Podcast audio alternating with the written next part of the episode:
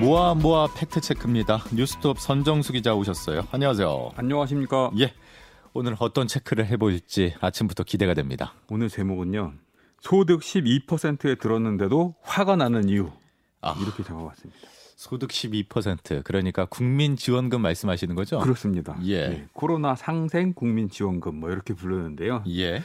어, 굉장히 이 지원 대상에서 제외됐다고 화를 내시는 분들이 많으시더라고요. 사람들이 이렇게 화를 내는데 도대체 왜 화를 낼까? 예. 그러니까 이게 그 소득 상위 12%로 어, 한정해서 지원금을 주겠다. 이 방침은 사실 발표된 지가 오래됐어요. 예. 근데 그 그럼에도 불구하고 어 나 지원 대상이 아니야? 왜 화가 날까요? 하, 내가 예. 부자가 아닌 것 같은데 그렇죠. 예. 예. 못 받는다고 하니까. 예. 그 그냥 원초적으로는 어 남들은 받는데 왜 나는 못 받아? 그렇죠. 그리고 국민 지원금이라면 나는 국민 아니야? 그리고 어 내가 소득 상위 12%에 들어 이 월급이 이제 그 여태까지 그 내가 소득 상위 뭐 얼마인가 이런 거를 확인할 방법이 없었어요. 그렇죠. 이거 참 어디 통계도 안 알려주고 줄 세운 적이 없었죠. 그렇습니다. 예. 예. 그래서 이번에 그 정부가 이 선별 지급의 기준으로 산정한 게 건강보험료. 예. 6월 달 예, 건강보험료죠. 예. 그 건강보험료 본인 부담금 납부액 요걸 기준으로 그 가구 수- 인구 구성원 수 요걸 그 참고해 가지고 산정을 하는데 어 이게 사실 딱딱 정해져 있단 말이죠. 예, 그렇죠. 예. 그래서 4인 가구 기준으로 하면 연소득 1억 2,436만 원 이렇게 되고 예. 3인 가구 기준으로는 1억 532만 원인데 이걸 여태까지는 아무도 신경을 안 썼던 거죠. 이게 상위 몇 퍼센트인가. 그래서 사람들이 어 그래? 내가 그냥 번듯하, 번듯하지는 않지만 그냥 뭐 회사 오래 다녔는데 예, 예. 이내 월급 정도가 상위 12%에 들어간다고? 어. 그러면서 이제 믿을 수가 없는 거죠. 예. 그러니까 직장을 오래 다녔다고 상위 12% 안에 든다. 예. 이건 좀 너무하다 싶다는 생각이 드는데 이게 사실일지 아닐지 일단 예. 요 부분을 짚어 주신다면은 그렇습니다. 이 이게 사실은 맞아요. 아, 예. 예, 상위 12%가 그 소득 기준으로 연소득 1억 2,436만 원. 이 예. 이건 맞는 말인데 그렇죠. 이게 우리가 흔히 부자다라고 했을 때 뭘 생각할까요? 자산가 얼마나 갖고 있나? 예, 예. 내가 벌이가 얼만큼 되나, 그리고 내가 갖고 있는 재산이 얼만큼 되나. 그러니까 소득과 자산 이걸 합쳐 가지고 부의 기준으로 삼잖아요. 예. 근데 이 재난지원금, 국민지원금의 선별 기준은 소득으로만 따지는 거죠. 음. 직장 가입자의 경우. 네. 그러니까 1억 2,400만 원 정도면은 도대체 어떤 회사에 얼마 정도 다녀야 된다는 거예요? 어, 이게 그 삼성전자 있지 않습니까? 예, 예. 삼- 작년 기준으로 삼성전자의 임직원 평균 급여액이 1억 2,700만 원입니다. 아, 임직원 1인 평균 급여액이 예, 예. 근데 여기에는 이제 그 고소득자인 임원들이 포함되어 있으니까 아무래도 평균이 높아지겠죠. 예, 예. 임원을 빼고 직원들만 평균으로 내봤을 때는 뭐 요거보다 조금 낮아지겠지만 하여튼 우리나라 굴지의 대기업의 임직원 평균 연봉이 뭐 한 1억 2천 정도 된다. 예. 이렇게 생각하시면 되겠습니다. 예. 그래서 내 소득 수준이 상위 몇 퍼센트쯤 되는지 아는 사람들 지금까지는 별로 없었을 텐데 이번에 12% 안에 든다는 걸 아신 분들이 꽤 많다는 거잖아요. 그렇습니다. 그러니까 탈락하고 나서 오 내가 12% 안에 든다니. 그리고 이제 그 국민의당 안철수 대표 같은 분들은 예. 중산층이 무너진 거다 이건. 그 도대체 회사 좀 오래 다녔다고 소득 상위 12%에 들어가는 게 말이 되냐? 이건 우리나라 중산층이 무너졌다. 이게 경제 위기의 원인이다. 뭐 이렇게 진단을 내리고 있는 뭐 그런 얘기도 있습니다. 연소득 1억 2천만 원 이하인데도 못 받는 분들이 분명 계신단 말이죠. 그렇습니다. 제가 예. 그렇죠. 이건 왜 그런 거예요? 왜냐하면 일단은 아까도 말씀드렸지만 이 선별 기준 지원 대상 산정 기준이 예. 가구라서 그래요. 가구. 예. 예. 그래서 저는 뭐 말씀드리기 좀 민망하지만 굉장히 연봉이 적단 말이죠. 근데 이거를 우리 가구에서 돈을 벌고 있는 아내 연봉하고 합산을 하면 이 기준을 넘어가는 거죠. 그래서 저는 한참 미친데도 예. 못 받는 거고. 어. 와이프는 원래 못 받으시는 그죠. 아내는 원래 못 받는 거고. 예. 그 기준을 넘어가기 때문에. 근데 예를 들어서 뭐 예. 선정수 기자님을 말씀해 주셨지만 우리 집이 지금 뭐 1억 2,500만 원이 넘어간다 하더라도 예. 내가 대출을 많이 받아서 빚이 많아. 예. 빚이 많아서 자산이 그렇게 많지 않은데도 못 받는다는 거잖아요. 그렇죠. 근로소득자, 직장 가입자의 경우에는 그 고려 대상이 아닙니다. 예. 아니 왜 이렇게 정했을까? 이 부분이 또 궁금해요. 오, 이게 일단은 그 여당 더불어민주당 쪽에서는 전 국민 지원을 주장을 했지 않습니까? 근데 야당에서는 이건 매표 행위다. 이건 안 된다 해서 이제 전 국민 지원을 반대를 했고 정부 기획재정부에서도 재정 건전성을 지켜야 된다. 필요한 사람한테 지원해야 된다. 이러면서 이제 선별 기준으로 맞섰지 않습니까? 그리고 이제 뭐 홍남기 부총리가 사실상 뭐 사퇴 의사까지 표명하면서 예, 강경한 강- 입장을 예, 예. 강하게 보였었죠. 이제 반발을 했죠. 그래서 그 와중에 그 그럼 타협하자. 그래서 80%까지로 이 기준을 정했단 말입니다. 가장 처음엔 80%였죠. 예, 예. 근데 이 80%의 1인 가구 1인 가구를 그 한도를 약간 올려줘요. 예. 연소득 5,800만 원까지. 예. 그리고 이제 그 고액 자산가들 이런 사람들을 제외시키고 요런 작업을 하면서 87.7%가 나오는 거죠. 예. 예. 그래서 이게 그 사실 그 전 국민 지급을 하게 되면 예, 예. 이런 반발이 나올 수가 없어요. 왜냐하면 다 똑같이 받으니까. 그래서 누구나 받으니까. 예, 그 이게 여당의 주장이었고, 근데 사실 선별 지급 누구는 주고 누구는 안 준다고 했을 때 그 기준선에 언저리에서 잘려가지고 그렇죠. 못 받는 분들이 생기면 당연히 이런 반발이 나올 수밖에 없거든요. 예. 이건 뭐 애, 애초에 예견돼 있는 사, 사태입니다. 아니, 그래서 이 관련된 기사들 쭉 보다가 댓글에는 뭐 이런 글도 있던데 건강보험료 본인 부담금 천 원 차이로 지원금에서 탈락해서 억울하다. 예, 예. 그건 뭐 이렇게 뚝 잘랐으면 그 그렇죠. 잘라지는 기준이 있지 않습니까? 예. 거기에 누군가는 걸리게 돼 있고 그러면 뭐 천 원이 아니라 1원이라도 더 많으면 못 받는 거고 억울한 사람은 생길 수밖에 없는 거죠. 예. 예. 옆집은 재산이 많고 월급은 적은 근로소득자 그리고 우리 집은 전세 사는 자영업자 그런데 옆집은 받고 우리 집은 못 받는다 이런 불만이 꾸준히 제기가 되고 있어요. 그렇습니다. 그거는 이제 그 직장 가입자, 건강보험 직장 가입자와 지역 가입자의 그 건보료 산정 기준이 다르기 때문에 일어나는 일인데요. 예. 그냥 그 쉽게 얘기해서 직장 가입자, 근로소득자, 그러니까 월급쟁이들은 그냥 월급 나오는 대로 거기에 비례해 갖고 건보료가 올라가요. 근데 지역 가입자, 뭐 자영업자, 프리랜서 이런 분들은 기준이 좀 다르거든요. 그렇죠. 예, 이분들은 소득에 재산에 자동차 요거를 고려를 해 갖고 그 건보료를 산정을 하는데요. 그래서 형평성 논란이 일고 있었죠. 예, 예. 그래서 이뭐 예를 들면 뭐 연봉 1억 원을 받는 A 씨 가구가 있고 여기에 이제 전업주부인 아내 그리고 고, 고, 고등학생 자녀 2명 뭐 이래서 이제 4인 가구라고 치면 어, 이 집이 15억 정도의 아파트에 살고 예. 그리고 뭐 고급 외제차를 굴리고 있어도 여기는 지원 대상이 됩니다. 어. 근데 어 B 씨 옆집 연소득 3천만 원의 지역 가입자 자영업자고 2억 원짜리 아파트에 3천만 원 정도의 승용차를 보유하고 있습니다. 그러면 이 집은 건보료 기준이 초과되기 때문에 못 받습니다. 어느 집이 이 국민 지원금이 필요한 집입니까? 그러니까 이게 참 여러 가지 말들이 나올 수밖에 없는 상황이 딱 된 건데 예. 재산도 적고 소득도 적은 분들이 받아야 되는 게 마땅한 거잖아요. 그렇습니다. 상식적으로 생각했을 때. 예. 그러니까 이 코로나 19 때문에 모든 국민들이 뭐 심신이 피폐하고 이제 뭐 살, 살 살림살이도 힘들어 힘들어지고 이제 이렇지 않습니까? 그래서 국민들을 위로하겠다. 예. 이런 취지로 어, 재난지원금을 주는데 정작 더 받아야 될 사람들은 못 받고 음. 상대적으로 살림살이가 좀 나은 분들은 받게 되고 예. 이런 상황이 일어나는 거죠. 정부의 입장은 뭘까요?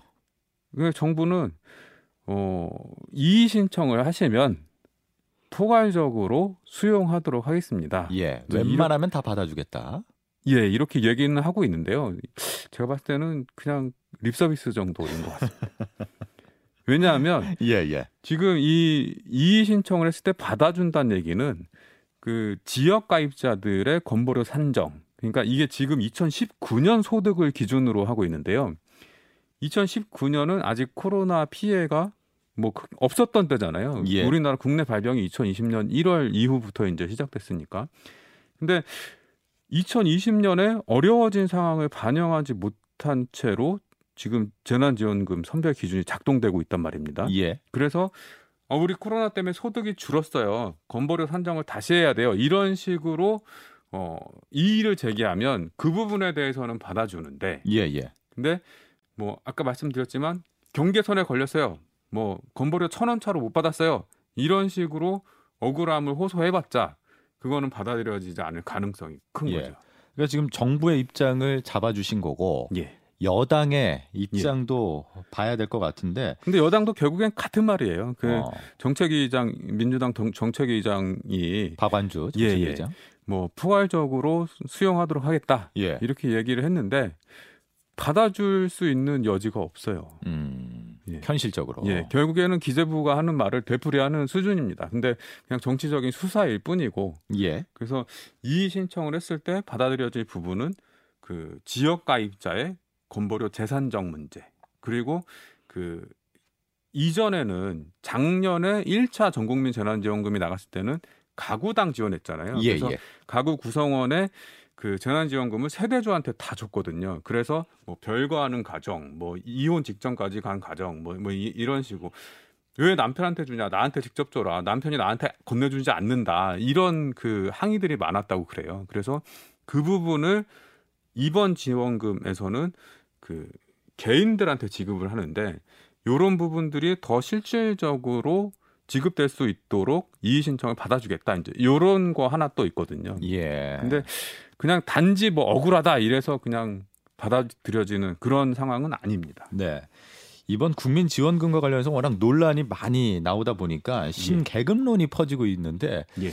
좀 당황스럽더라고요. 그렇습니다. 뭐 웃기기도 하고 뭐 그렇지만 좀 사실 찬찬히 뜯어보면 굉장히 슬픈 얘기입니다. 예. 음, 간단히 소개를 해드리면 어 이제 그 고액 자산가들은 소득 수준에 상관없이 이 기준에 기준을 초과하면 재난지원 국민지원금을 안 주게 돼 있습니다. 예. 그 기준이 뭐냐면 재산세 과세 과세 표준 합계액 9억 원 초과 그리고 금융소득 합계액 2천만 원 초과 이런 거거든요. 근데 이게 우리 그냥 알아듣기 쉽게 얘기하면 재산세 과세 표준 합계액 9억 원 초과 이것은 21억 원 이상의 아파트를 보유하고 있을 때 라고 이해하시면 되고요. 예. 그리고 금융소득 합계액 2천만 원 초과는 어, 연 1.5% 예금을 기준으로 하면 13억 원을 계좌에 넣어놔야 되고요. 예. 그리고 주식 배당금 기준으로 보면 작년 그 보통주 평균 배당률이 2.28%였는데요.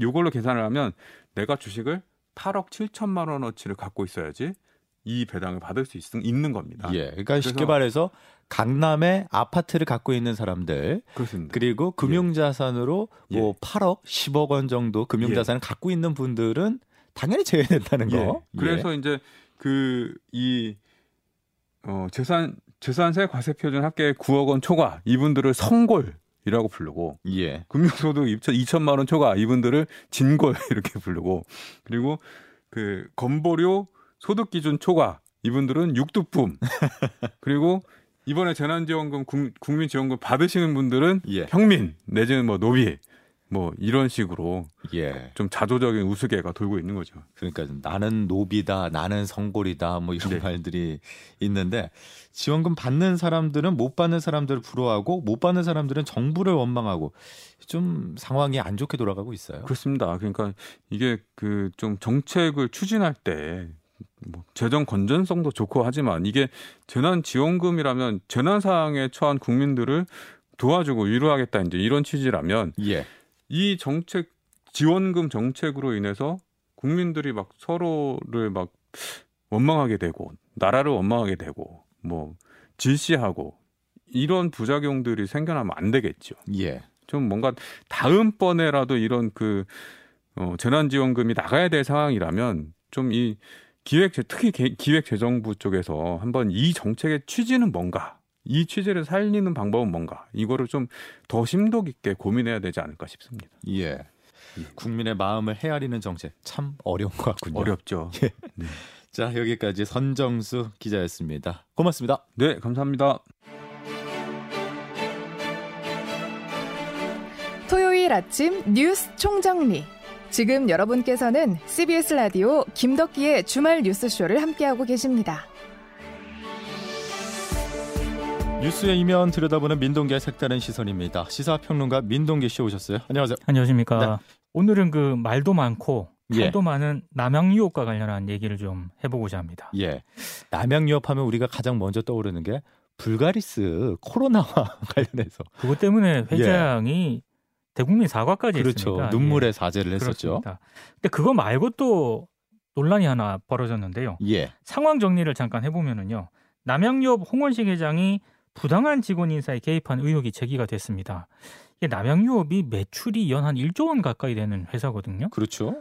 그런 회사의 회장이 직원 인사에까지 이렇게 구체적으로 개입을 한다? 저는 좀, 좀 상식적으로 납득이 좀 안 되는데요. 예. 최모 씨입니다. 이 최모 씨가 2002년 광고팀으로 입사를 했는데 입사 6년 만에 최연소 여성팀장 자리에 오릅니다. 예. 그만큼 능력을 인정을 받았다는 그런 얘기죠.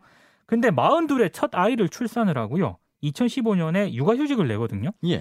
근데 갑자기 회사가 통보 없이 보직 해임을 했다는 게 이 최 씨의 주장이고요. 팀장 자리에서 그렇습니다. 근데 1년 뒤에 이제 최 씨가 복직을 하는데 본인의 책상이 택배실하고 탕비실 사이에 배치가 됐고 갑자기 업무가 단순 업무가 부여가 됐다고 합니다. 예, 예. 최 씨가 당연히 이거는 좀 이상하다고 생각을 해서 2017년에 노동위원회에 부당 인사 발령 구제 신청을 냈는데 남양 유업 측의 대응은요. 이 최 씨를 경기도 고, 고양 물류센터로 발령을 냈고 예. 이후 1년이 채 지나지 않아서 출퇴근이 무려 5시간이나 걸리는 원래 해명과는 전혀 다른 내용이 들어 있었죠.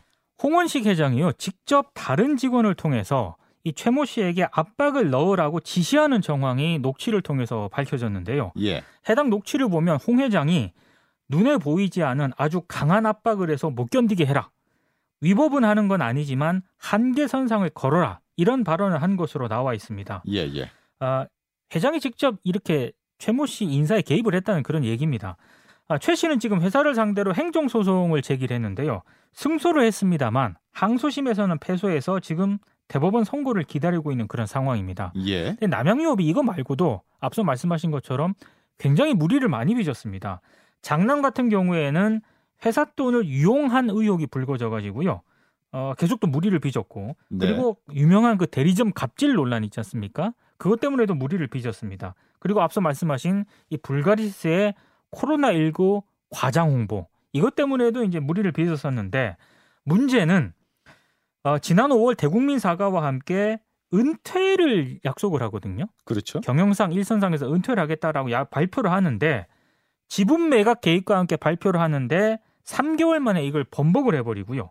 그래서 매각 발표 이 직후에 81만 원까지 남양유업 주가가 폭등을 합니다. 그런데 갑자기 매각 철회를 하겠다라고 얘기를 하니까 40만 원대로 폭락을 해버리거든요. 예. 정말 이때 나왔던 얘기가 오너 리스크다. 예, 이런 얘기가 좀 나오기도 했는데요. 상당수 언론이 남양유업의 갑질 문제에 대해서 집중을 했는데 이 코너가 색다른 시선이지 않습니까? 예, 그렇죠. 다른 쪽에서 저는 포인트를 좀 잡아봤습니다. 어, 어느 쪽에 무게를 주셨다는 거요? 이게 과연 남양유업만의 문제일까? 어. 저는 이런 생각을 좀 해봤습니다. 예, 예, 예. 과거에 비해 진일보한 측면이 분명히 있긴 합니다만 육아휴직 사용하는 거 있지 않습니까? 예. 여전히 이거 못마땅해하는 사업주들이 굉장히 많습니다. 육아휴직은 이 법에 보장된 노동자의 정당한 권리인데 예. 법망을 피해서 겸허하게 육아휴직 사용 노동자에게 인사상 불이익을 주는 회사가 적지 않거든요. 예. 그러니까 요즘은 워낙에 이게 이제 음, 시대가 많이 바뀌어가지고요. 대놓고 육아휴직에 대한 불만을 얘기하는 사람은 소수입니다. 하지만 보이지 않는 차별이 여전히 존재를 하고 있고요.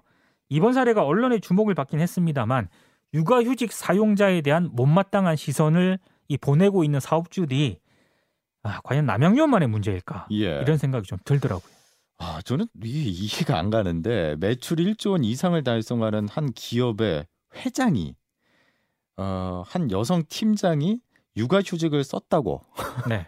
인사에 개입을 한다.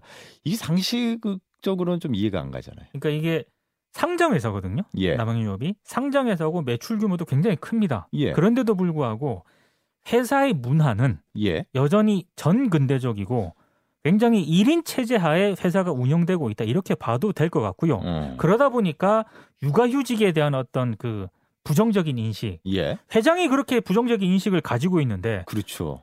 회사의 뭐 간부들이라든가 이런 분들의 인식이 어떠할지는 미루어 짐작할 수 있을 것 같습니다. 예.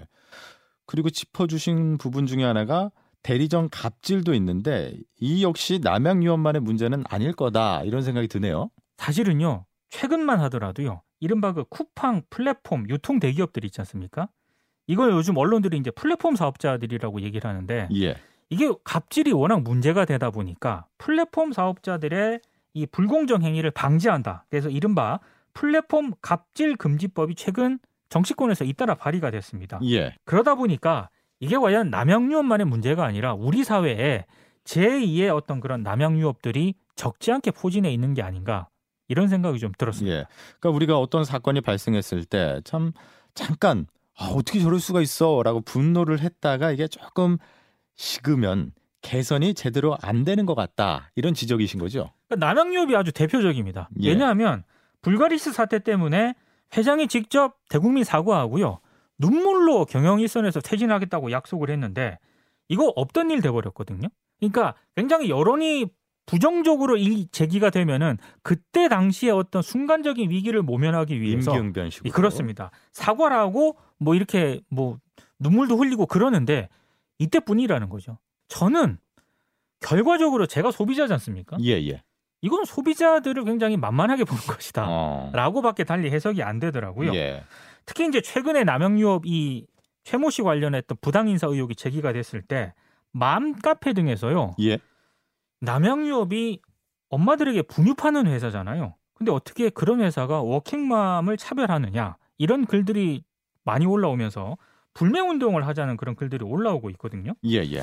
저는 결국에는 이런 문제들이 남양유업만의 문제가 아니고요. 또 이 남양유업만의 문제가 돼서도 안 되기 때문에 소비자들의 힘이 무엇인지를 결국에는 보여줄 수밖에 없는 상황이 되지 않았나 이런 생각이 좀 들더라고요. 예. 이런 오너 리스크 이런 일들이 일어날 때마다 그 밑에 있는 대리점들 이 상당히 힘드시거든요. 사실은 또 그분들이 피해를 입기 때문에 가장 많은 피해를 예. 입습니다. 예. 왜냐하면 이분들이 잘못한 게 아닌데 예. 회사의 회장과 오너 때문에 이분들이 피해를 입거든요. 그렇죠. 예. 결국에는 오너 리스크를 어떻게 하면 해결할 수 있을까? 소비자들, 저도 소비자이기 때문에 곰곰 생각해 볼 문제인 것 같습니다. 예. 민동기의 색다른 시선 시사평론가 민동기 씨였습니다. 고맙습니다. 고맙습니다. 주말 뉴스쇼 잠시 후 3부에서는요. 이번 주 국제뉴스 그리고 김현정의 뉴스쇼 화제 인터뷰 다시 듣겠습니다.